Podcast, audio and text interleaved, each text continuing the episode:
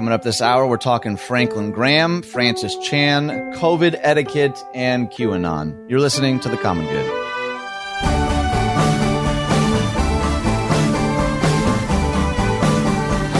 Hey everyone, welcome to The Common Good. My name is Ian Simpkins along with Brian Fromm, and together this is the common good. I got to stop doing that one. It's it feels way too Captain Planet for this show. it does. together was, we are the common good. I was not allowed to watch Captain Planet. Was that a show? You're a little older than I am. Was that a show that you even desired to watch? Man, I watched a lot of TV as a kid, and I don't know what Captain Planet was. Oh, really? yeah, yeah. And I don't feel like this is one of those where currently, like, I just don't ever have time to watch movies. I feel like I watched a lot of TV as a kid, but not that. not that.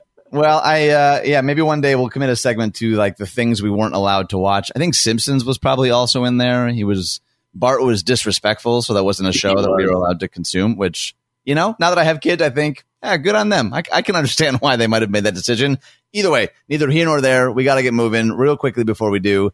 You can find us on Facebook, The Common Good Radio Show, 1160hope.com slash The Common Good. You can ask Alexa to play the show for you. You can get the podcast wherever it is you get podcasts. Subscribing and rating and reviewing is maybe the most holy thing you can do today. And so I encourage you wholeheartedly to do that. Two links real quickly here. I want to just briefly touch on the first one and then take a deeper dive into the second one. I, I literally just saw this as we were beginning. Uh, 12,000 plus signed petition to remove Franklin Graham from Samaritan's Purse. Did you see this? I did not. In fact, I'm just clicking on it right now. That's that is surprising. It says twelve thousands plus signed petition. That's that's interesting. Uh, I'll read it for us here. A petition that has garnered twelve thousand signatures calls for the removal of Franklin Graham over his support of President Trump. The petition cites the prayer Franklin offered at the Republican National Convention. Uh, the, the petition was published on August 28th by Faithful America, an online community of Christians putting faith into action for social justice. So, man, your first uh, thought at this is 12,000 a lot of signatures or not a lot of signatures for something like this? Oh, man, I was not expecting that question. I honestly have no idea. I feel like, yeah.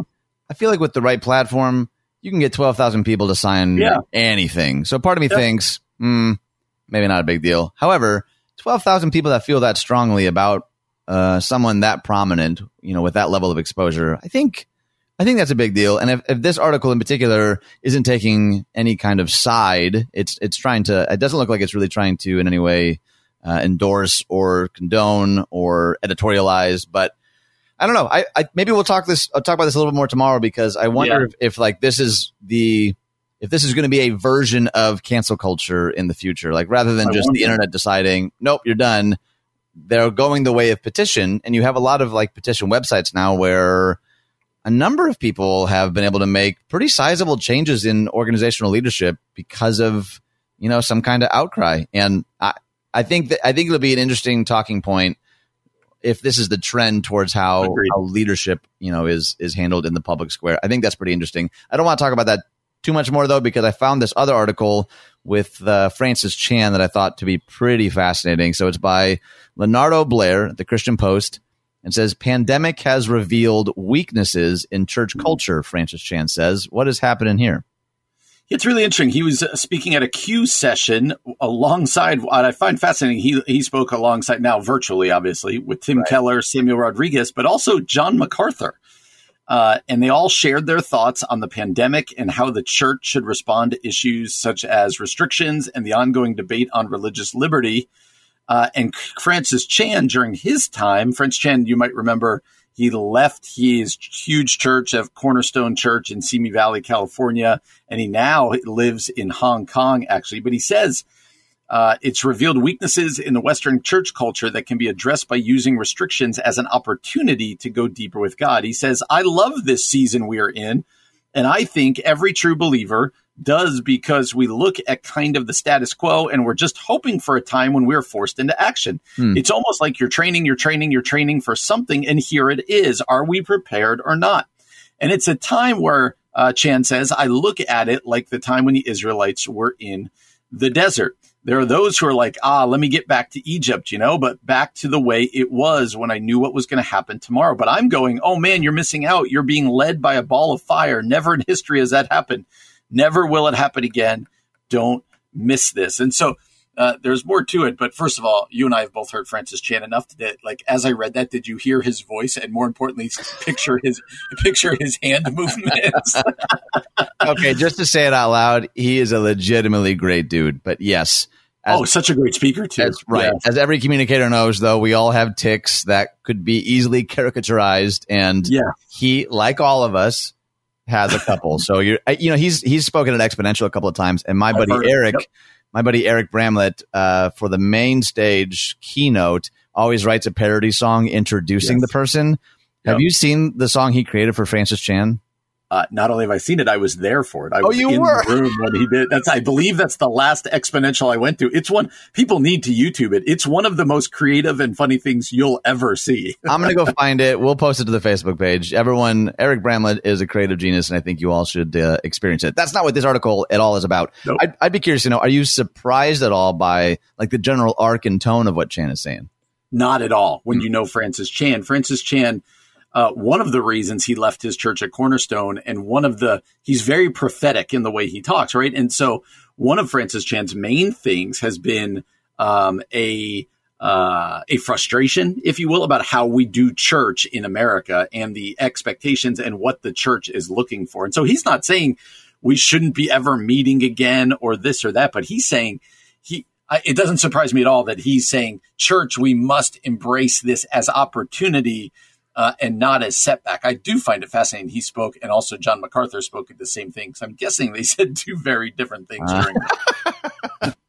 well, he, and he goes. I I really appreciate his perspective. And again, like every teacher or theologian, I don't I don't agree with everything that they say, That's but he was he was really kind of leaning in on this idea of religious freedom. And he says, when you look at the places where there is religious freedom and you compare those places to where there is not religious freedom, what have we done with the freedom? It's just weakened the church. He goes on after I'm sure everyone caught their breath. Says, uh, I'm not saying don't fight for it, especially if that's something God has called you to do. I'm grateful for the people who fight for religious freedom. I'm grateful to have it. At the same time, I'm not really afraid of losing it because I look at how the church is flourishing and how it actually looks like the church of scripture where there is persecution. And again, I'm not saying I'm wanting that or desiring that, but what I am wanting is to see a pure church where people are devoted, they're serious, and they understand what it means to really follow Jesus. Then we can mm. really be a light to the world. I thought he he had the right amount of caveats. He's not saying I'm pursuing persecution. I'm trying to get arrested. He's like, I'm very grateful for the freedoms I have and the people that fight for him. I'm just saying anecdotally, and he's traveled a lot and he actually has, I think, a leg to stand on here. He's saying, yeah globally, where the church is most persecuted, it does seem to be growing the most rapidly. And not just like numerical, you know, fish from one aquarium to the other kind of growth, like outpouring of the spirit, like baptizing disciples, however, whatever language you want to use. I think, I think he's right. I think that's a really interesting perspective. Yeah, and like you said, he is somebody who's put his money where his mouth is in leaving right, his church and going overseas, all this stuff. He even talks about, you know, oh, people are lamenting that there's no ministry for children right now. And he says, no, take advantage of this time. This is a time where we realized we were not ready for this. So if we get a little break, let's do everything we can to equip and prepare people for mm-hmm. times like this, because I really don't believe he says this is the end of it. And so he's saying, again, in, in a classic Francis Chan way, he's saying, let's view the COVID time as opportunity to make changes, to rethink things, and to not just long for what it was like on March 1st. Again, we, we might go back to what it was like on March 1st, but he's saying, how can we change, adapt for the short term now, but also what needs to stick for the long term? That's a good point. As always, that article is up on our Facebook page. We would love to know what you think about that. Coming up next from NPR, COVID 19 etiquette, six common conundrums. That's coming up next here on The Common Good on AM 1160. Hope for your life. Hi, friends. Welcome back to The Common Good. My name is Ian Simpkins, and Brian Fromm is here too. I can't get out of my head the grammar of how I normally introduce. And you were stuck. I'm seriously this close to like getting a cabin in the woods for a weekend and like workshopping some new intros because it's, it's like in my head now, and I I can't. I'm going to be awkward every time until I figure this out. We'll get there. Did I make a plea for English teachers yesterday? Is that a you is did, that a real thing? Not hear from any, but you did. Yes, oh, I thought boy. your dad was the grammar guy. My dad is definitely a grammar guy. He's a words guy. I don't know how he'd feel about being called a grammar guy. We'll figure. Okay. I'll ask him. I'll I'll give him a ring and see see if he's got any insight. Yeah, uh, I've got an important work for you here, Dad. yeah, right. Drop everything you're doing. I got to talk. Um, so before we get into this COVID nineteen etiquette from NPR, this article isn't brand new. It's actually about a month old, but I found it pretty helpful. It's called uh, COVID nineteen etiquette: six common conundrums and a printable pocket guide. This is the kind of thing. it's sort of on my mind today because uh, we were shooting a video at the Yellow Box, and there was a guest that I was interviewing who I'd never met before, but there was also a whole like film crew and a bunch of other yeah. things. And meeting someone new and not being able to like shake their hand, and then having a conversation that you know we, I thought went really well, but then not being able to like give a handshake or a hug or whatever, an appreciation it almost felt stranger not knowing them because I feel like close friends and family, they're like, we we get it, we understand. But yeah. the the like etiquette when it's someone that you're sharing some time with, but I don't know, it just it's bizarre because you never know people's comfort levels or what you're supposed to or not do. And then we're we're in a big auditorium. You're like, well, we're technically inside, but it's a huge inside. You know, I don't know. I have you run into any sort of like etiquette uh, hurdles as of late? I mean, literally today we had we're we're going to be getting some work done on our house, and so I came home around lunchtime, and uh, Carrie and I, my wife and I, had to meet with this person, and we met outside. Uh, but it was like you said, and sometimes I'm uh, unintentionally the one who kind of um, goes too far. I think when it comes to I'm shocked. I'm shocked. So he came, and I was like, "How are you, man?" And I immediately shook his hand, and it was like this I don't know what he thought of it, but my first thought was like, "Ooh, was that okay?" Like literally after he left, my wife's first words were, "Go wash your hands," because it's so true. You don't know because you're so used to, you know, 43 years of my life, you shake somebody's hand right. when they come to you, or you give them a hug, or you this or that, and it is you're you kind of stare at each other. I don't know. Yeah, it's really weird, man. It really is weird. Well, I don't know how you'll feel about these uh, etiquette suggestions. I I would be curious to know how people on the interwebs feel because uh, I do think this is strangely a bit of a, a hot button issue. And because I've had the same situation where somebody extends a hand for a handshake and have to be like, ah, nah, man, we're not, we're not doing that. you know, like yeah.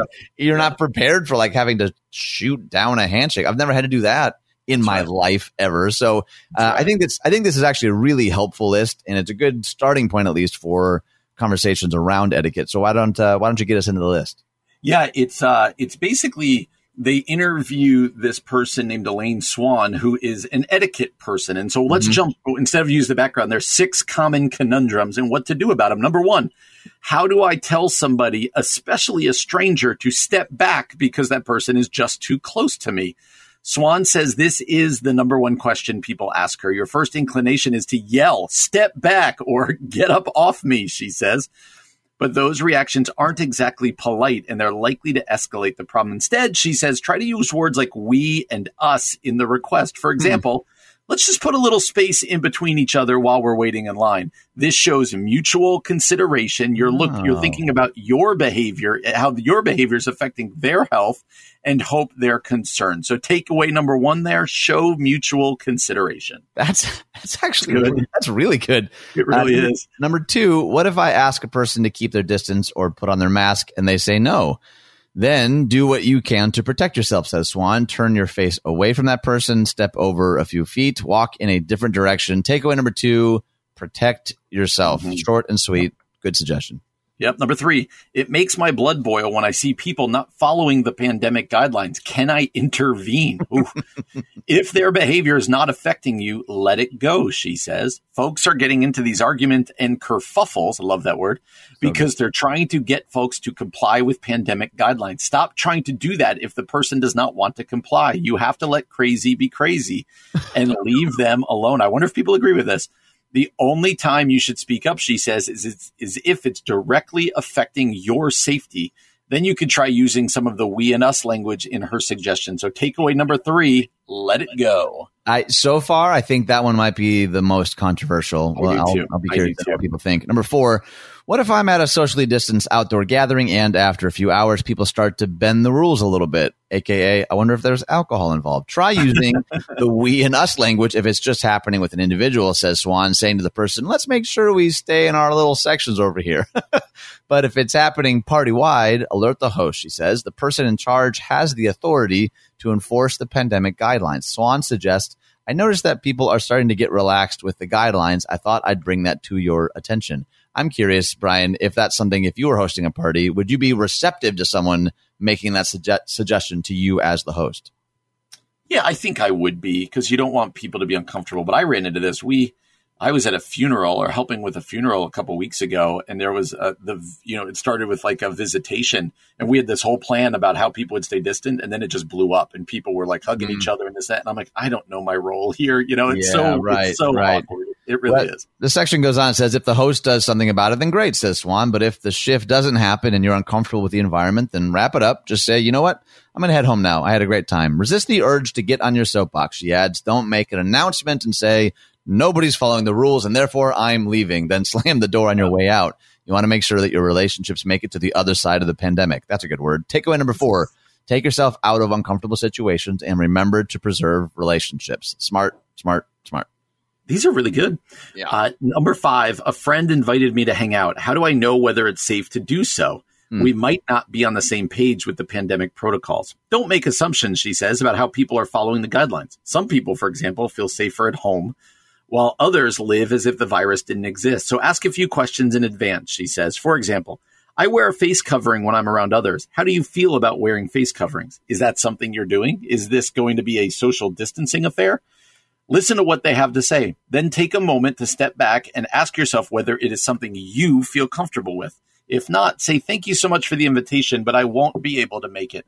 And don't push them to change their plans to fit into your level of comfort. It's not mm. the time to police our friends and our family members. Instead, we should curtail our own behavior and make decisions on what's best for ourselves. So, takeaway number five don't assume. Okay, and then there's a bonus takeaway, bonus advice. What the heck do I do with my mask at a socially distanced meal? When you're eating, take the mask off completely, says Swann. And she adds, don't have it hanging from one ear. You're going to be chomping and chewing and drinking and talking in the duration of that time. So it doesn't make sense to try and wear it at the table. I will add, though, this is a month old, and uh, those those rules have changed a bit in Illinois, haven't they? Where every time a waitress or waiter uh, reapproaches the table, you're supposed to put it back on. But either way, right. says, but don't even think about putting your used mask on the table, says Swann. Aside from the germs, it's a major etiquette no no. In general, uh, she says nothing should go on the table except for food. Takeaway, please don't put your mask on the table. So either way, I, would love to know what people honestly think yeah. of this. This is from Malaka Gharib, and I think it's a it's a really helpful. The printable guide is wonderful. I think these are the types of things that I hope to see more of, where people are offering like really practical, useful, like real time advice. Because like you and I have talked about on the show a lot, it's so easy to be at each other's throats at the point of disagreement. So what if we educated ourselves a little bit before these scenarios to uh, I don't know, maybe hopefully avoid some kind of situation. Is is there one Brian that really stands out to you? You know, I think it's the talking in, in like the you and we, kind of being collective about it instead of being like, hey, you need to do this. Yeah. Instead, like, how about we stay like, how about we do this together? I think it's lowering that tension a little bit and just kind of talking in terms of how are we going to keep ourselves safe right now. Yeah, that's smart, man. Well, speaking of things that may or may not cause a firestorm online, coming up next, QAnon is a wolf in wolf's clothing. There's nothing sheepish about the insidious internet demon. That's coming up next here on The Common Good on AM 1160. Hope you Hey everyone, welcome to the Common Good. Brian Fromm is here, and I'm here too. And we are glad you're here as well. How was that? That's great. I like it. I like it. Are you such? Do you have a hard time giving like critical feedback? I do. I have a hard time giving critical feedback, and I also have a hard time receiving critical feedback. So wow, what is it like being a pastor, Brian? It's honestly like if our, our, our, this might turn into a bit of a counseling session right here. It is my biggest struggle as a pastor. I totally. Uh, I mean, there's a lot of jobs. There's careers you could have pursued where there wasn't a lot of critical feedback given or expected of you. See, when I was younger, I wasn't giving critical feedback to any of my pastor, any of the pastors I knew. So I didn't know that was part of the gig. so then you started getting it, and you're like, "Wait a minute, is this how it goes? Is this the next 40 years of my life? Holy cow! what just happened here?" Honestly, although we've talked about it before, but it is probably uh, it's at least in the top of near the top of the list for me. Biggest struggle because people like to be critical and give feedback, and also one of the expectations of a pastor is you'll speak hard, honest truth to people, and I don't think I do either of them very well. Well, we we can maybe let's explore that another time. Uh, I want to talk about QAnon. Why not? Yep. This is out of Christianity Today. This is uh, what about a week old. QAnon is a wolf in wolf's clothing. There's nothing sheepish about this insidious internet demon. It's by Bonnie Kristian, written on August 26th. And uh, I love to pass the baton here and ask Brian to get us into it. Yeah, QAnon is a big deal. For those of you who aren't yeah. familiar with it, you need to read up on it. Uh, and she's going to get into some of these reasons why. She begins, he doesn't know much about the QAnon conspiracy theory, President Trump told a reporter this month, but, quote, I understand they like me very much, which I appreciate, he added. I've heard that it is gaining in popularity. And from what I hear, these are people that love our country. The, the reporter asked a follow up. At the crux of this theory is the belief that you're secretly saving the world from this cult of pedophiles and cannibals. Does that sound like she trailed off, apparently at a loss of where to go from there? Like something you're behind? Well, I haven't heard that, President Trump answered, but is that supposed to be a bad thing? Oh boy. This isn't the first time uh, President Trump has interacted with QAnon. He has shared posts from a QAnon Twitter account, and he greeted the primary victory of a pro QAnon House candidate with enthusiasm. However, this explicit endorsement of the theory's believers, if not quite the theory itself, is new territory for President Trump. It will bring QAnon further into the political mainstream and make the cultic movement a greater threat to the American church.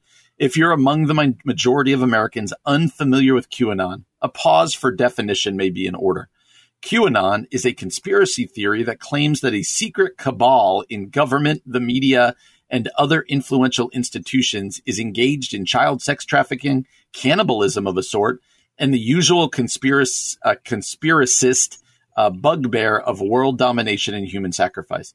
One sub theory in the movement alleges that there's footage of Hillary Clinton and her aide, quote, ripping off a child's face and wearing it as a mask before drinking the child's blood in a satanic ritual sacrifice. The QAnon movement began when an anonymous poster called Q took to the 4chan online forum, ironically better known for its implication in child pornography and other foul dregs of the internet, to predict Clinton would be arrested and massive riots would break out nationwide on October 30th, 2017. Well, that day came and went, and nothing Q forecast came to pass. But here's the genius of QAnon. For those already convinced, it's unfalsifiable. According to Travis View, who researches conspiracy theories, he says Q will say something very vague like watch the water. And because water covers most of the planet, there's going to be a news event eventually that involves Trump and water. And the QAnon community will look at that and will say, look, Trump drank a glass of water on camera. Q said, watch the water.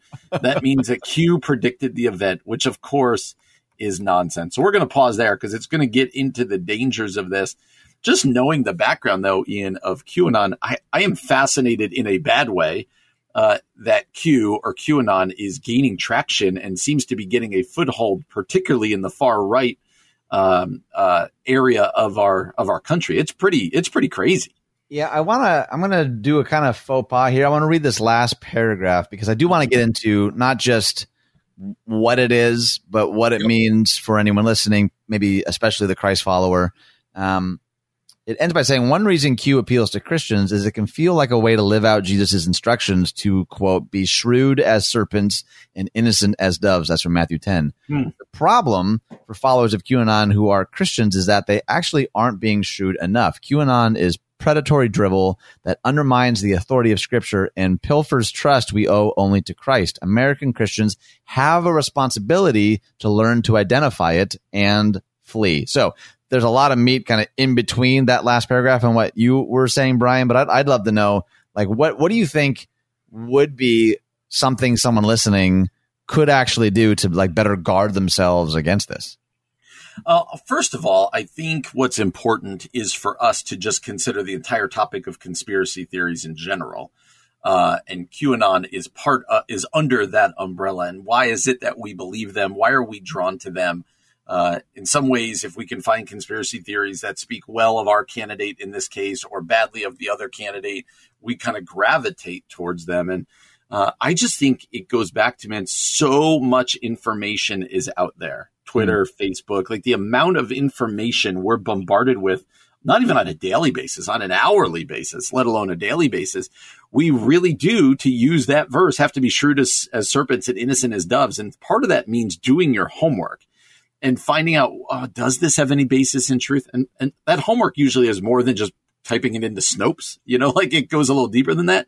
Right. And uh, I, I think if we especially as christians aren't willing to do our homework but we're just going to believe every chain email we get every facebook forward we get every retweet we read then we're going to start believing some crazy things. And it talks in the story about churches splitting over qanon and other things. Like this is a big deal, especially as we move towards the election. And so I think we just have to do homework. And so many of us just aren't willing to put in that time. Yeah, and I think it's interesting that there's. I mean, I'm learning a lot about this even from this article. It says the the way ardent Q supporters study drops for hidden truths and also resonance with headlines resembles nothing so much as evangelical eschatology obsessions in the vein of the late great planet Earth. There's even a church of QAnon. I did not know that. And no. congregants meet for services, pray, take communion, and use incoherent anonymous posts from filthy online forums to guide their understanding of God's word. QAnon may not be an error to which CT readers are prone, but what I find deeply worrisome about this movement is how insidious it has become. The more Pentecostal moments of my upbringing didn't stick well enough to make me confident in diagnosis of demonic activity as opposed to ordinary human evil, but QAnon sure seems devilish. It deliberately preys on well intended concern about the very real issues of sex trafficking. Q followers glom onto anti-trafficking hashtags, sharing content that casual viewers may not realize mixes realize mixes truth with malignant lies. I do appreciate the line about it preying on well-intended concern for very real issues. That's part of what I think makes it so insidious. Like it's it's a obviously sex trafficking, human trafficking is a massive global issue, and some of the other types of concerns that QAnon seems to sort of stoke. Um, it is it people can feel, I think, emotional or deeply connected to their concerns. So to like pick apart the falsities of a claim from like their deeply held and probably oftentimes legitimized fear, that's part of where I think it gets a little tricky. Yeah. And I, lastly, and this sounds really kind of strange, but we also have to realize there's people who are a lot more skilled and smarter at using social media than we are to frame narratives and to push yeah. messages. And that that it's not all this kind of level playing field. And so sometimes we're being fed stuff that if we're not careful becomes easy to believe and then all of a sudden you go down these paths. I just think we have to be really careful because like you said, a lot of times there's a grain of truth. There's more than a grain of truth, but it's done with a purpose. And uh, I do, we've talked about this before from the Ed Stetzer article and others that we as Christians need to be particularly um, vigilant about the truth and about not just buying every conspiracy theory that we hear that makes us feel good about our candidate or our side yeah. or whatever else. Right, right. Yeah, that's a pretty good segue to this next article, actually, from Eugene Park. Are Christians more confident in politics than in Christ? That's coming up next here on The Common Good on AM 1160. Hope for your life. The Common Good. You're here. We're here. Let's do this. huh? Huh? Sure, we'll go with that one. Brian Fromm saying "sure" is like a condemnation from anyone else, isn't it? That's that's like as aggressively negative as you get. sure. I could have pa- a bit more passive aggressive on that one. I could be like, "Hey, that was a really good effort. That was a good try right there." Are you the kind of guy that would say something at like a party, like, "Oh, I, I love that you just don't care how you look," or, or something? Is that the kind of thing that you would say? I love that you don't even try. That's amazing. Uh, that's funny. I love that you're that look you're going for. I don't know what it is, but you're pulling it off. it's amazing that you you just don't at all subscribe to any of the uh, modern tropes. Good for you. Um, all right, so this is out of the Gospel Coalition, written by Eugene Park yesterday. The headline reads: Are Christians more confident in politics than in Christ? My assumption is most Christ followers would hear that and go, well, obviously not, which is part of what makes this article interesting because on the surface, I think a lot of us would say, no, that's stupid. So let me, let me get into it a little bit and, yeah. uh, then we'll get even more into it and then we'll be out of time. Here we go. Uh, just as the pandemic has exacerbated the problem of Christians being more shaped by online pundits than in the flesh pastors, it has also intensified political tribalism. Have we gone a week, by the way, without talking about that sentence? No, I'm like just in general. or two. Yeah. yeah. right. Like it summarizes probably forty percent of our content on the show. That's right. That's uh, right. With with few places to converse other than our online communities, the levels of vitriol and contempt have risen to insufferable levels. It's been painful to see the church in America follow the national discourse. In my social media feeds, I've witnessed church members tear each other apart over politics, forgetting that we are committing spiritual cannibalism as we choose partisanship over unity in Christ.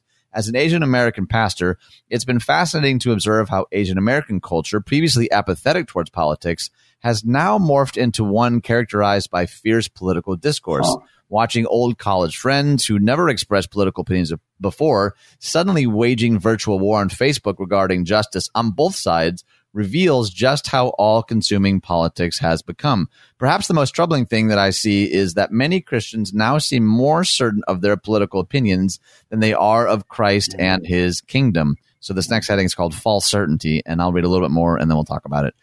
Political discourse today, even in the church, is characterized by the brash confidence each tribe or ideology brandishes. It's the, it's the certainty that my political views are correct and can be supported in scripture, often with some exegetical gymnastics, and yours are heretical and blasphemous. Even in the church, the warning of the former New York Times op ed editor Bari Weiss rings true in 2020. Truth is no longer a process of collective discovery but an orthodoxy already known to an enlightened few whose job it is to inform everyone else. Mm. I'll stop there. On a scale of nine to 10, how true is that quote from Bari Weiss? Like a 13. like, man, it's because this is the, he has done, and that article, that paragraph, I mean, has done such a good job at encapsulating what so many of us feel. And it's not just that po- people are politically opinionated right now. That's one thing to be like, hey, I feel strongly in the conservative sure. worldview, or I feel strongly in the progressive worldview. But it goes beyond that, where there's, he says, this certainty that my political views are not just correct, but are the ones from the Bible, can be supported by scripture, and mm. therefore you are heretical or blasphemous. Whenever it is what I believe politically versus what you believe politically, it becomes the indicator. Uh, Robert Jeffress, Jack Graham, right? About whether or not you can be a Christian or not. Right. Now we've gone to a whole different level that is a dangerous, dangerous level. And that's what Bari Weiss is saying there. It's an orthodoxy already known to an enlightened few, and we're just informing others. And if you don't believe what I believe, then not only are do I disagree with you, but you're actually missing uh, the call of God in your life. You're actually missing the way of the Christ follower. Uh, mm-hmm. And when that becomes the attitude that we take about our political views, you could just see how that unravels because it's what we're living in right now. Mm-hmm. And uh, it's, it, yeah, man, man, I really think that, that they nailed it in that paragraph. Well, would you look at this? If you keep scrolling, Brian, uh, they reference David Koyzis, who wrote Political Visions and Illusions.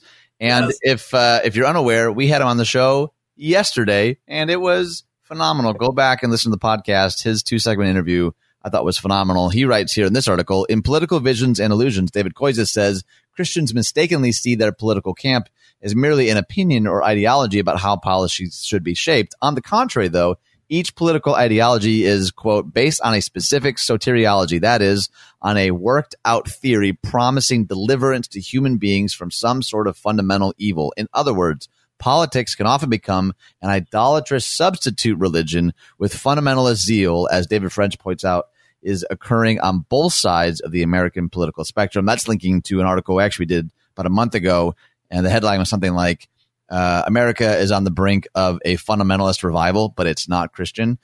So he goes on to talk about uh, like political humility, and uh, and I don't think we have time to read all of that, but he offers a couple of suggestions. He says, as the 2020 election nears, rather than following the world and putting our confidence in politics, let's instead put our confidence in Christ. I would add, Amen. Rather than yelling loudly at each other uh, with off putting certainty in our rightness and others' sides idiot- idiocy, let's instead heed Paul's instruction to walk in a manner worthy of the calling to which you have been called with all humility and gentleness, with patience, bearing with one another in love, eager to maintain the unity of the Spirit in the bond of peace. That's from Ephesians 4. So why don't we, he just offers three brief suge- suggestions that I think are great. Why don't you take number one?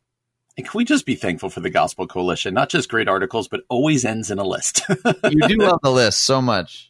Number one, be slow to post, quick to pray. If the Apostle James were writing in 2020, he might have considered adding posting in parentheses to James 119 instead of rushing to social media to rage about injustice, police reform, mail in ballots, or whatever the issue du jour might be. What if we turn first to prayer and meditation on Scripture?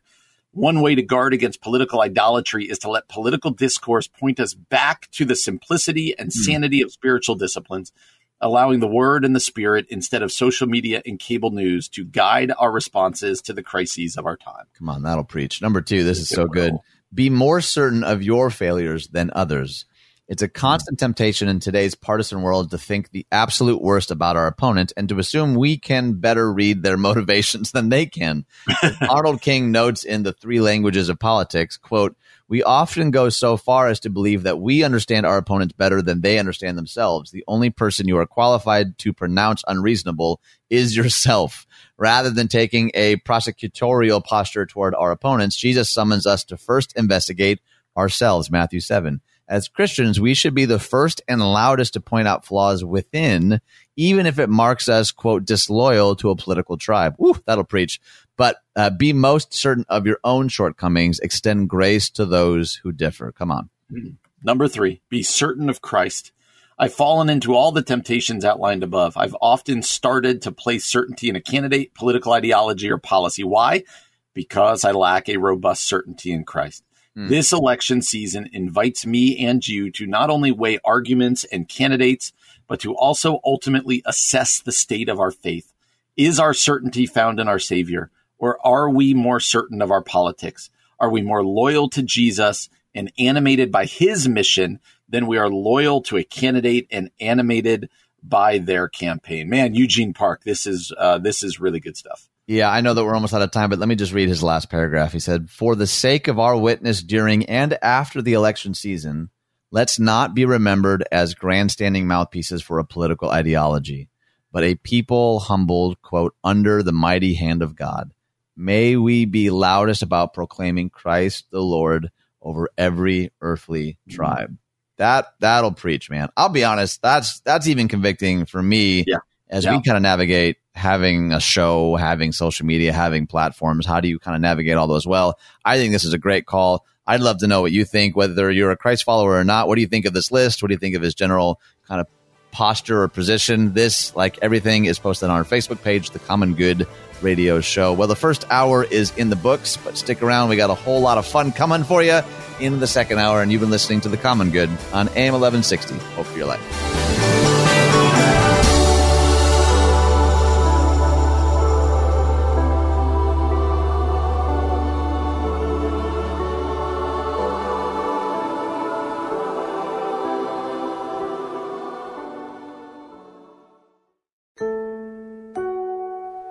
Coming up this hour, we're going to talk about teachers, white fragility, and what does it mean to love God with your mind. That's coming up next here on The Common Good.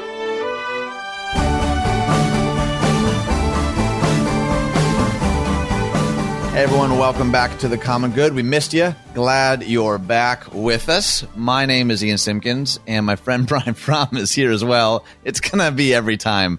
Every All time. I just started laughing at myself like I was introducing you to someone like, oh, have you met my friend Brian? He's here as well. We can't shake hands though, but hi. Right, we'll just awkwardly stare at each other from behind our masks. That's that's our reality now. A uh, couple of things before we get into this article talking about teachers being more than just uh, managers of behavior. If you want to find us on Facebook, you can. The Common Good Radio Show. That's not only where we post articles. You can send us messages if you have thoughts for future shows or thoughts on previous shows. All that's fair game. You can also find us at Instagram and Twitter at Common Good Talk and wherever it is you get podcasts. Uh, super grateful for those of you who have done it. If you wouldn't mind, subscribing, rating, and reviewing is a big help to us and the show and to our general emotional well being. So we'll take all of that whenever you feel so inclined. Uh, I want to talk about teachers a bit because, as many of you know, uh, before we had kids. My wife was a teacher. I think she's a remarkable teacher. I've learned so much more about the role of teaching and how how difficult it is under normal circumstances. But I think now, you know, because you and I are, are talking often from the perspective of parents, and right. and that's also incredibly difficult. I'm not in any way diminishing from that, but I did kind of want to take a segment to sort of honor our teachers. Yeah, I feel like they're facing things that they were not trained for. They're dealing, I'm assuming, with all sorts of technological issues and frustration from parents and their own like sanity and grief and fear.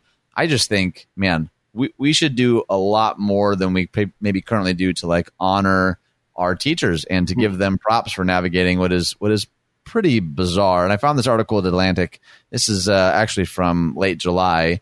And it says teaching isn't about managing behavior; it's about reaching students where they really are. You want to uh, you want to get us started here?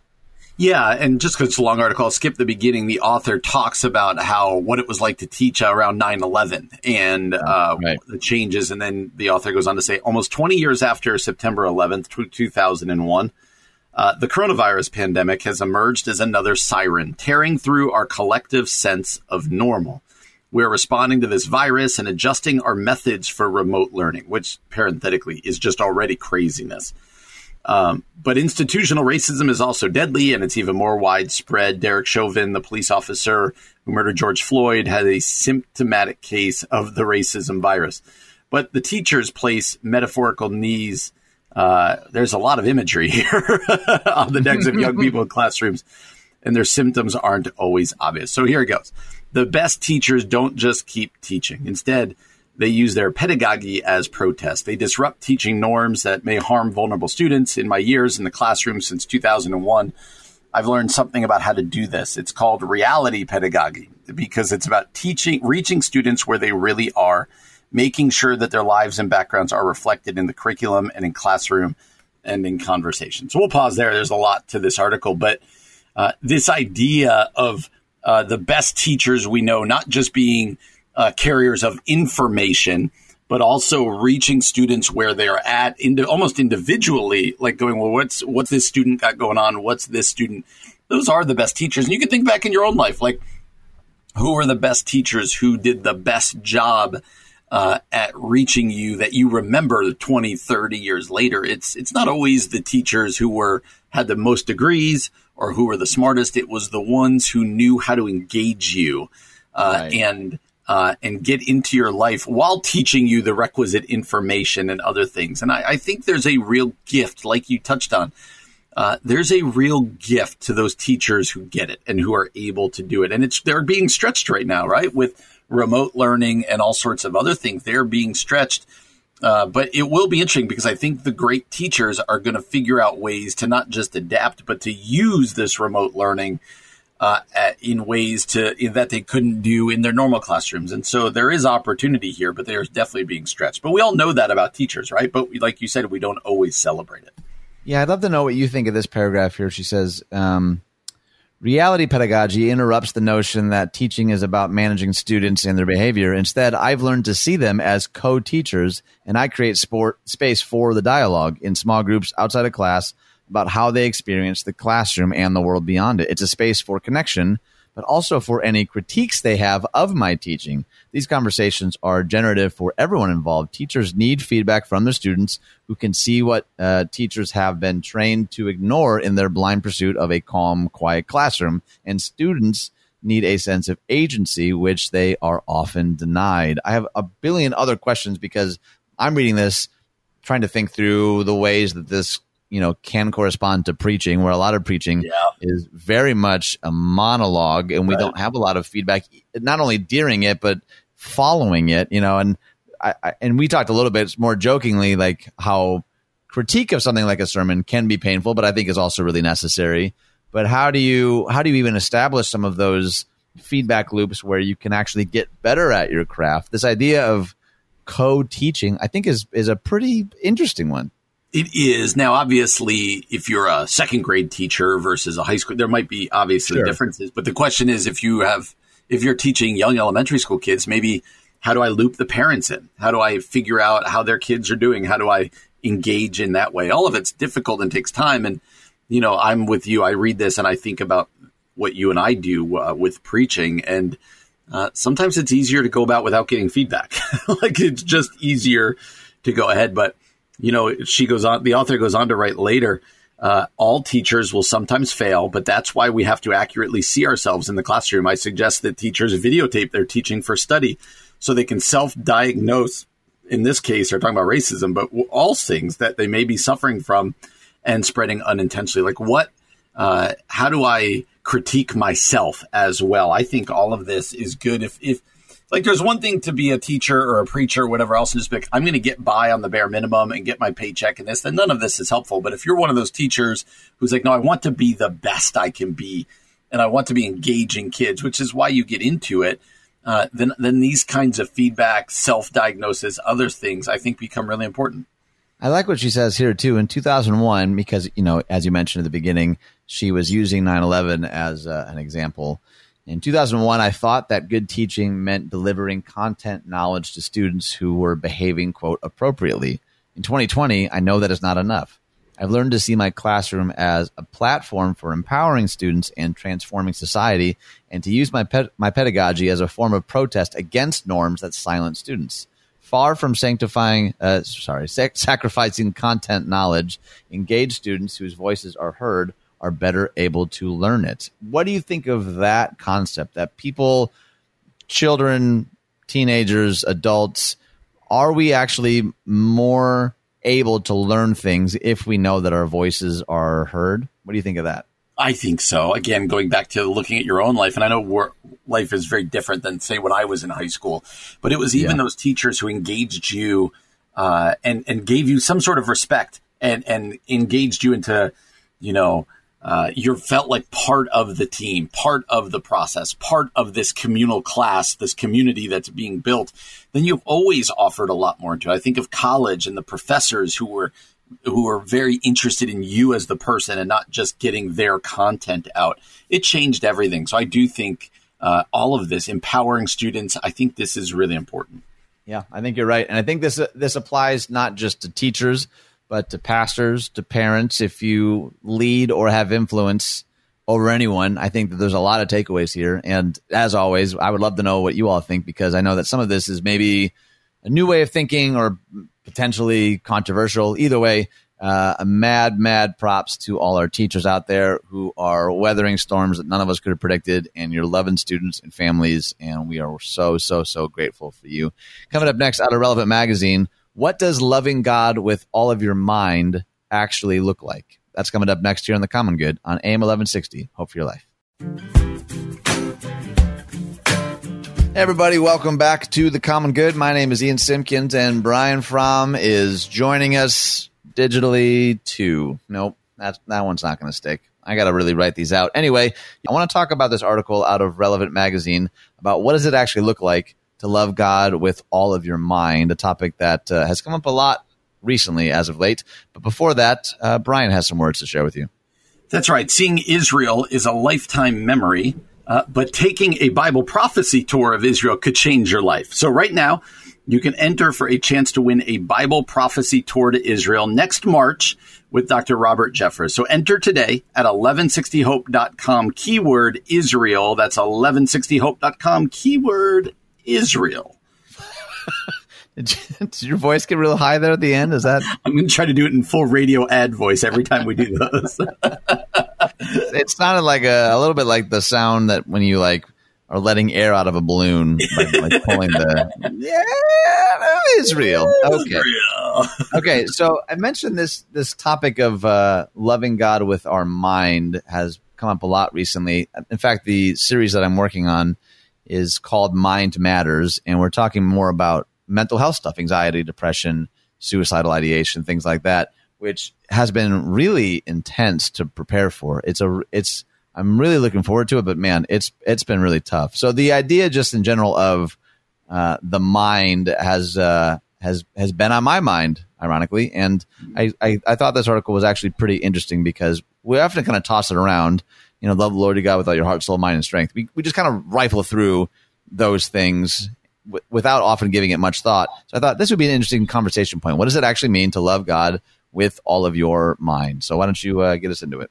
Yeah, it starts with a quote from Vincent Donovan. The quote goes like this Never accept and be content with unanalyzed assumptions, assumptions about the work, about the people, about the church, or Christianity. Never be afraid to ask questions about the work we have inherited or the work we are doing.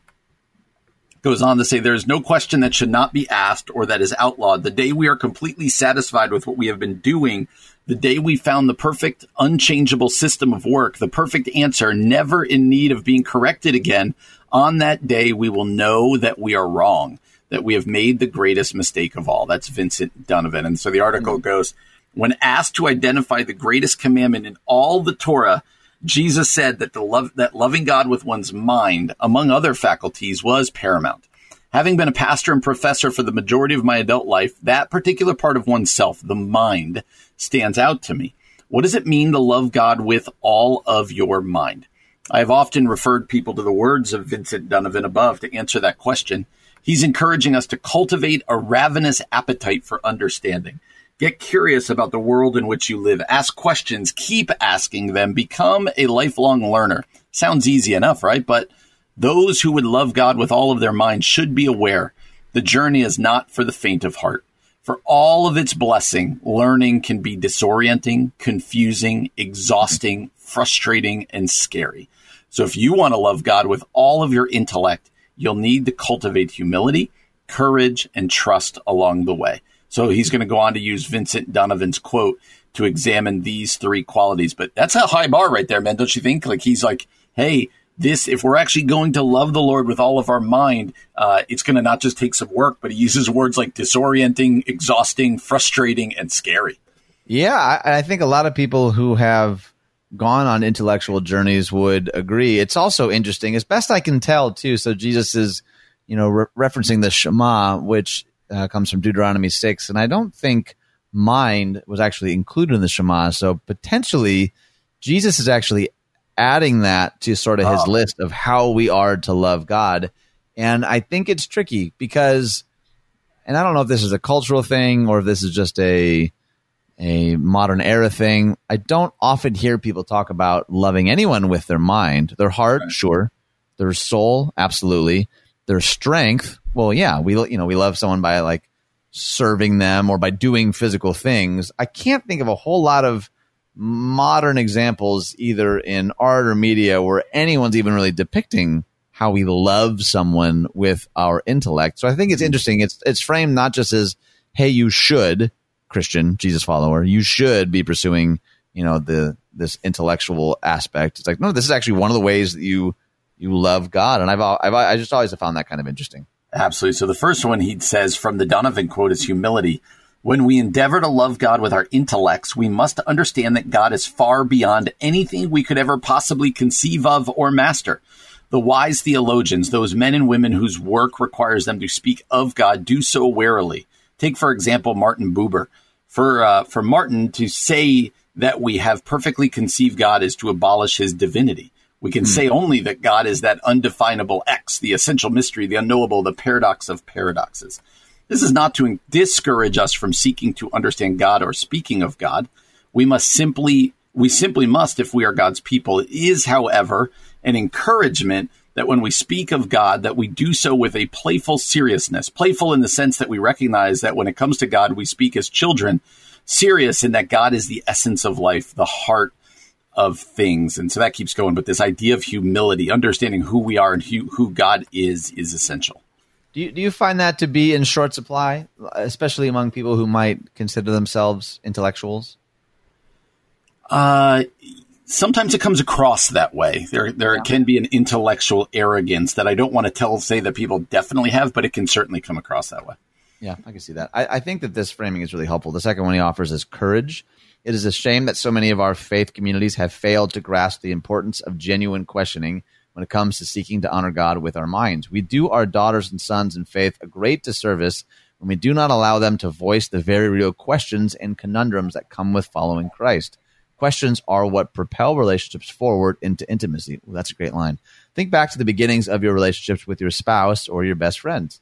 Questions are what kept the conversation moving. Questions and the answers that followed are what allowed you both to explore your similarities and differences. Questions opened the door to reveal the real you that lies just under the surface of all the banned pleasantries, the banal pleasantries and politeness that so plague our Christian communities. Interesting. Therefore, in order to truly allow ourselves a genuine faith, we must cultivate an environment that allows for the sacred art of questioning. God gave us minds and doesn't mind us using them. we do this by being genuine and open with our own questions regarding the faith and by modeling what it means to live into these questions. That's great, man.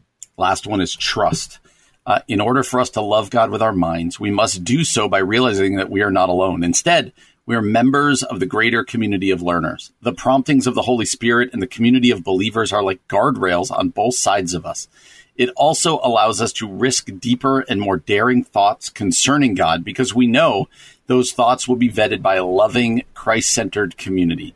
God mm-hmm. delights in unity, not uniformity. Therefore, Grace must become our chief dialect as Christ followers. We must allow for diversity of thought and expression as it pertains to following Jesus. Your brother or sister in Christ will not use the same metaphors and analogies to express Christ that you will. This variety is what allows the gospel to be all things to all people. So, this trust factor in the community, our brothers and sisters in Christ, is essential. Yeah, let me. I know we're out of time, but I, I kind of want to read how he, he ends it. He says, The 10th century theologian St. Anselm offered the prayer for those searching for God, and it seems appropriate for those seeking to love God with all their minds. And here's how it reads O Lord my God, teach my heart this day where and how to see you, where and how to find you. You have made me and remade me, and you have bestowed on me all the good things I possess. And still I do not know you. I have not yet done that for which I was made. Teach me to seek you, for I cannot seek you unless you teach me, or find you unless you show yourself to me. Let me seek you in my desire. Let me desire you in my seeking.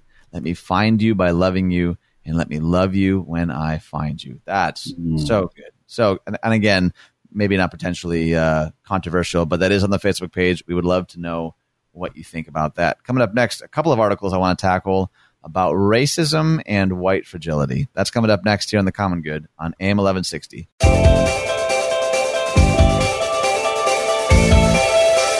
Okay, so I just Googled how to intro a radio segment, and it says no, intros are the place to give vital info about your show to listeners. First, state the title of your podcast or radio show, but they can read it. What? Well, restating it helps it stick in the listener's mind. Mentioning the episode title, number, and date is also essential. Uh-oh. Oh. We've never done any of those things. The date, huh? Okay.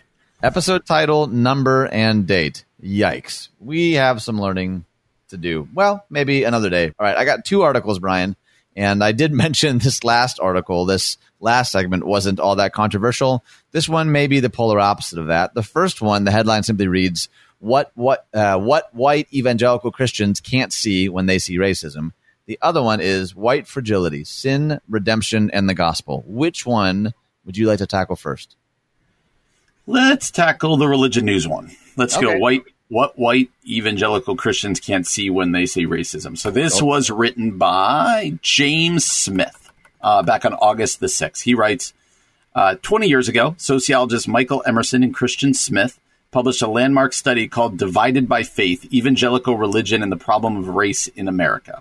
They pointed out that white evangelicals had, li- had a limited, quote, toolkit for dealing with racism. Since white evangelicals construed faith individualistically as a personal relationship with Jesus, their faith and theology offered a limited capacity for understanding social issues. When all you have is a hammer, everything looks like a nail. And when your hammer is accepting Jesus into your heart, every nail is an affair of the heart. So when white evangelicals do recognize racism, they tend to see it as a personal sin requiring repentance, not a structural injustice demanding rect- uh, rectification. Uh, when the sin of racism is reduced to personal animosity, the solution is simply relationships. That's mm-hmm. why so many white Christians have responded to the recent post pro- recent protests demanding systemic change by encouraging friendship across the racial divide. They prefer to pursue reconciliation rather than justice. This has been the evangelical approach at least since the interracial hugfest at Promise Keeper conventions in the 90s and continues today in the multicultural ideal for non denominational megachurches. Emerson and Smith's analysis remains as relevant as ever in our current reckoning with systemic racism because these are still the only tools that the functional theology of evangelicalism has been able to provide. So I'll stop there. Uh, this is a hard one to read because I think I fall into this. This is probably uh, when I discuss uh, issues of race with people, it will generally be uh, more individualistic. Well, uh, you know, we need more. We need more connection. We need. I'm not a racist. You know, those types of things. Talking individual uh, and I do think that that's one of the reasons, amongst other reasons, I think, where people, why people get kind of really defensive when things get talked about systemically. Um, but it's interesting to say that you know generally evangelicalism through this through the years has just been from an individual personal relationship and that that permeates through everything. I think it's a really interesting premise. Well, and just to say it out loud too, because we often will blanket, you know, modern Christianity or evangelicalism, I think we do need to differentiate the West from the East because I feel like our Eastern brothers and sisters have done a much better job of understanding sort of the communal and systemic aspects to not just conversations of race, but issues of faith, sanctification, worship, com- community, all of that stuff. So I like I like how it goes on. It says, but we need to lift the top drawer off that limited toolkit to discover another factor that hampers white evangelicals' view of racism. While Emerson and Smith rightly pointed to the individualism of evangelical theology, I suggest another aspect of evangelical spirituality is also at work, what we might call evangelicalism's rationalism. By evangelical rationalism, I mean a tendency to construe Christianity as a set of beliefs to be affirmed, a quote, worldview to which one gives intellectual assent even when intellectual uh, intellectuals, when evangelicals press their neighbors to quote accept Jesus into your heart, what they mean is to believe a set of claims about God, about sin, the work of Jesus Christ, and how salvation is offered. The Christian life is understood as a regimen of Bible study, memorization, and catechesis. Many evangelicals listen to sermons like lectures, notepad in hand, trying to capture the lesson. I've been guilty of that numerous times.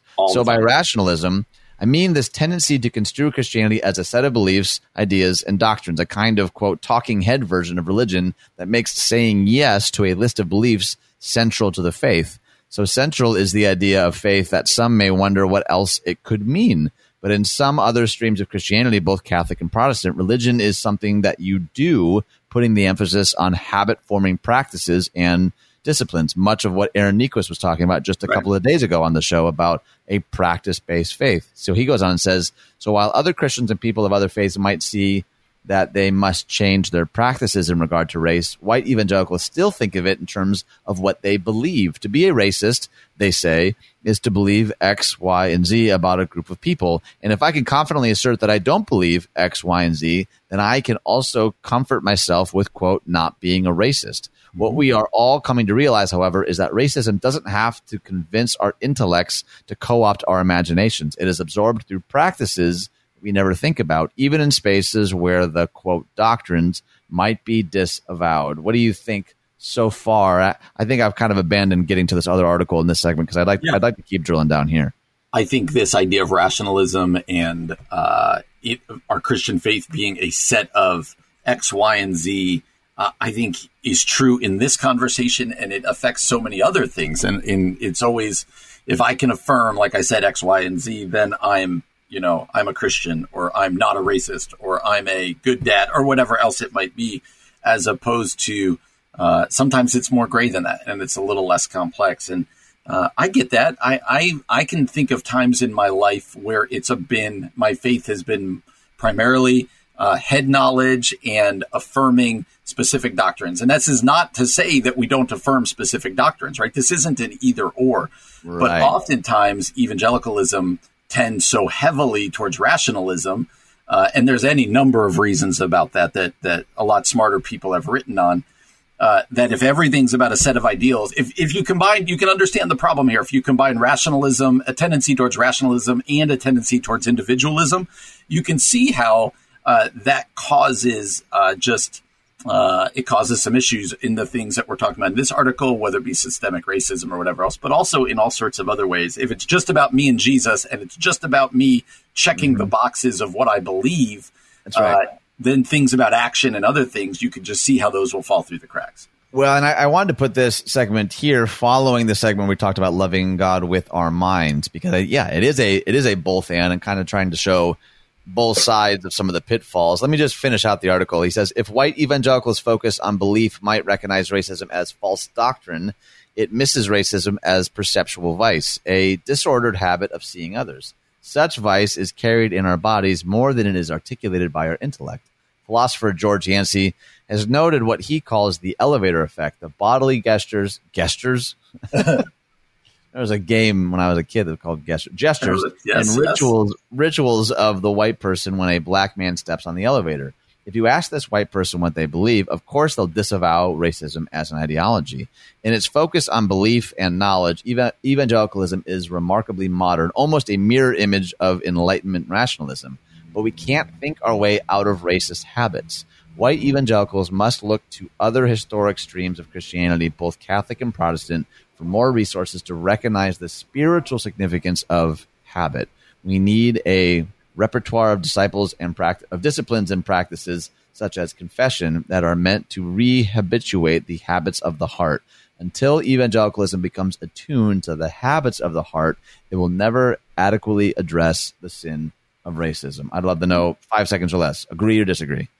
Oh, I agree with this, and it's hard. And, and it sounds even some of that when you start talking about confession and actions, like, oh, this sounds really Catholic or whatever else. This guy's a philosophy prophet, Calvin. like, right. Uh, and so it's worth listening to. And I think uh, I would encourage people to read it and wrestle with it. Don't just you hear systemic racism or you hear other, you know, other things that cause you to like get defensive. Give it a read. Individualism, rationalism. We'd love to know what you think about them. That was way more than five seconds, Brian. It really was. At least 25. Yes. Coming up next from Erick Erickson. Yep, I did change. That's coming up next here on The Common Good on AM 1160. Everyone, welcome back to The Common Good. I actually looked up some scripts for introducing the radio host, Brian. The first one here. Playing the best mix of smooth jazz, R&B, and world with your host, Mike and Isabella at MRC Radio Online. Do you want me to start doing that? Yeah, just random ones. Welcome to the MRC show, a part of the MRC radio network. Here's your host, Mike. Hi, Mike. Probably not supposed to say it as sarcastically. Oh, I almost forgot. Okay, a couple of uh, holidays today, though. It is Happy Ooh. US US Bowling League Day to you. All right. Okay, I can get on with that one. And here's one. I have no idea what it is. I hope it's not inappropriate. National Welsh Rarebit Day. No idea. No idea. What's a, what's a rarebit? I'm going to the Google machine. Let's see. Uh, Welsh. Welsh rarebit. It's a dish. It is a food. Uh, Welsh rabbit. It's rabbit. It's a traditional British dish. Welsh rarebit consists of a savory sauce of melted cheese and various other ingredients, and served hot after being poured over slices of toasted bread. Oh, it sounds nice. I'm always a little uncomfortable when it's various other ingredients. Like what? What are those various other ingredients you speak of? That is concerning. But you learn something new. Rarebit, one word, R A R E B I T. Hard hitting news here at the Common Good. Okay, so here's an article from uh, Erick Erickson. His whole blog is called Erick Erickson's Confessions of a Political Junkie. So that kind of gives you a little bit of taste. And there's an audio version of this as well. So we've linked it to the uh, Facebook page if you want to just listen to it. But I thought I thought it was a pretty it's a pretty interesting take on something that you and I have danced around a little bit. People, you know, changing opinions or changing sides or changing even affiliations. It's something that I find is often met with a lot of scorn, you know, and we talk a good deal about cancel culture and all that kind of stuff. So I, I thought it was an interesting conversation for us to kind of end on because as pastors, you know, this is a, a tricky thing. You and I have mentioned yes. before how even if you were to go back 10 years of stuff that we've said in sermons, like there's probably things that I would not say now um, because maybe I changed my mind on something or I was presented with new information or whatever it is. So I thought this was uh, an interesting take. You want to you want to get us into it? Yep. And anytime you delve into somebody talking about changing their mind politically, you think people will jump to, well, you know, what are you saying? We're not, we're talking about how our minds change here. And he says, A former listener told me last week that I've changed and he can no longer listen to me. It took him a day to explain what he meant. In short, he said, I don't fight the way I used to and don't seem to recognize the country could very well come crashing down if Joe Biden gets elected. You know, he's right. I have changed because he is, and I was, and many of you are wrong. Four years ago, three men showed up on my front porch to threaten my family because I publicly said I would not support the president in 2016. My kids were harassed uh, and bullied at school. Uh, they decided uh, we had to move our kids to a new, actually Christian school as opposed to the supposedly Christian school they were at. On a regular basis, people accused me of supporting Hillary Clinton and that I was complicit in the destruction of the country. Guess what? The country's still here, but not because Donald Trump won. I really was one of those people who believed every election was an existential crisis and we were on the verge of destruction. In 2008, I wrote regularly that if the GOP didn't stop Obama uh, and his ways, the country was finished. In 2010, we needed the GOP in Congress. In 2012, if Romney didn't win, we'd have Obamacare and socialism would take over. In 2014, by God, if we could only get the Senate, we'll stop everything. And guess what? Obamacare is the law of the land. The national debt's $27 trillion, and everyone's still angry and convinced the nation is over. I cannot bring myself to lie to you. I used to believe, I used to really believe the nation would collapse if Obama or Clinton or Biden gets elected. But we're still chugging along, and both parties are complicit in the problems. Hmm. But eternity matters more to me after nearly dying a few years ago. Enrolling in seminary made me realize how I was twisting my faith to conform to my politics and not the other way around. Here's the dirty little secret that nobody wants to talk about. The country is in decline because it is full of cultural rot, and a man who cheated on three wives with porn stars isn't going to stop that cultural rot any more than Joe Biden, uh, who has been married to Jill Biden but supports the left wing politics you and I uh, I abhor. Uh, Netflix, and then it goes on to talking about what's going on in our country. Uh, You're not going to read that next line then, Brian. I mean, we talked about that one. We've we did that story where he talks about Netflix. What was the name of that story? Oh, I don't uh, remember. I, don't. Remember. Cuties. Cuties. Oh yeah, yeah, yeah.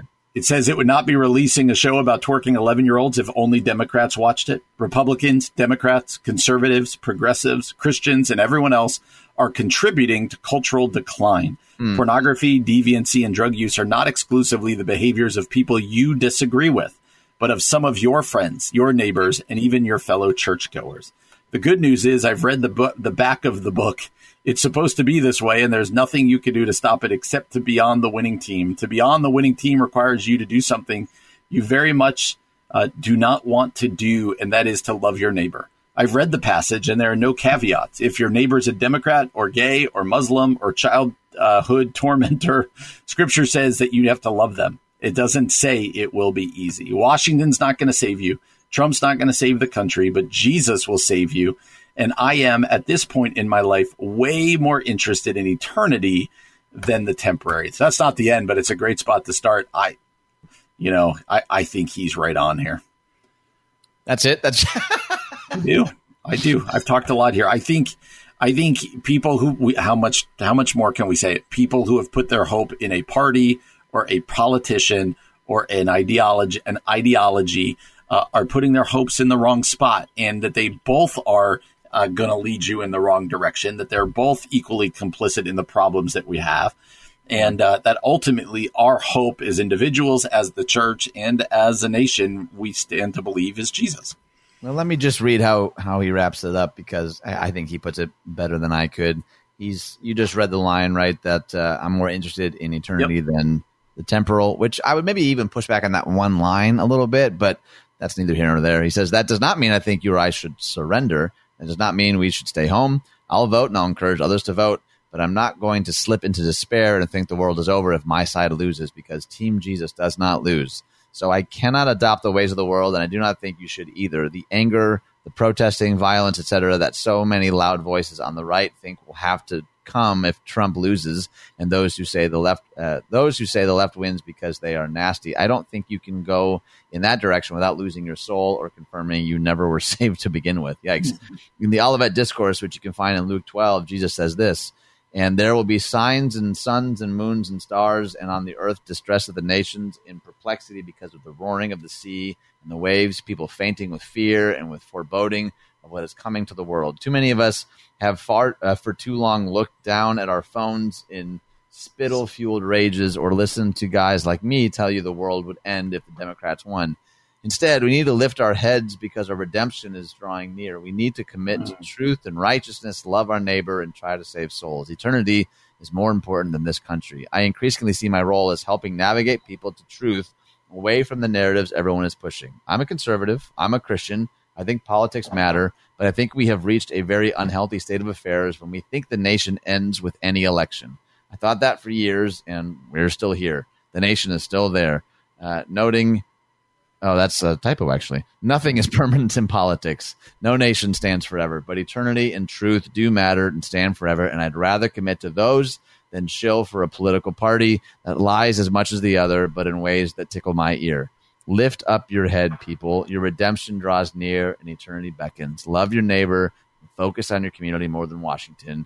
You're not going to find salvation there or with any politician. I, would love Amen. to know, Brian, just real, real quickly. Yeah, Amen. Is that uh, is that your final concluding thought for today? It is. I, I agree with them. I think even if I don't agree with every minor spot in there, the uh, the issue of where our focus is, I think, is so important, especially in this highly political state that we live in. Yeah, that's a good word, man. I wanted to end on kind of a uh, an encouraging, challenging note. I hope it encouraged or challenged you as much as it did us. Thank you so much for joining us today. We're back again tomorrow from 4 to 6 p.m. For Brian Fromm, my name is Ian Simpkins, and you all have been listening to The Common Good on AM 1160. Hope for your life.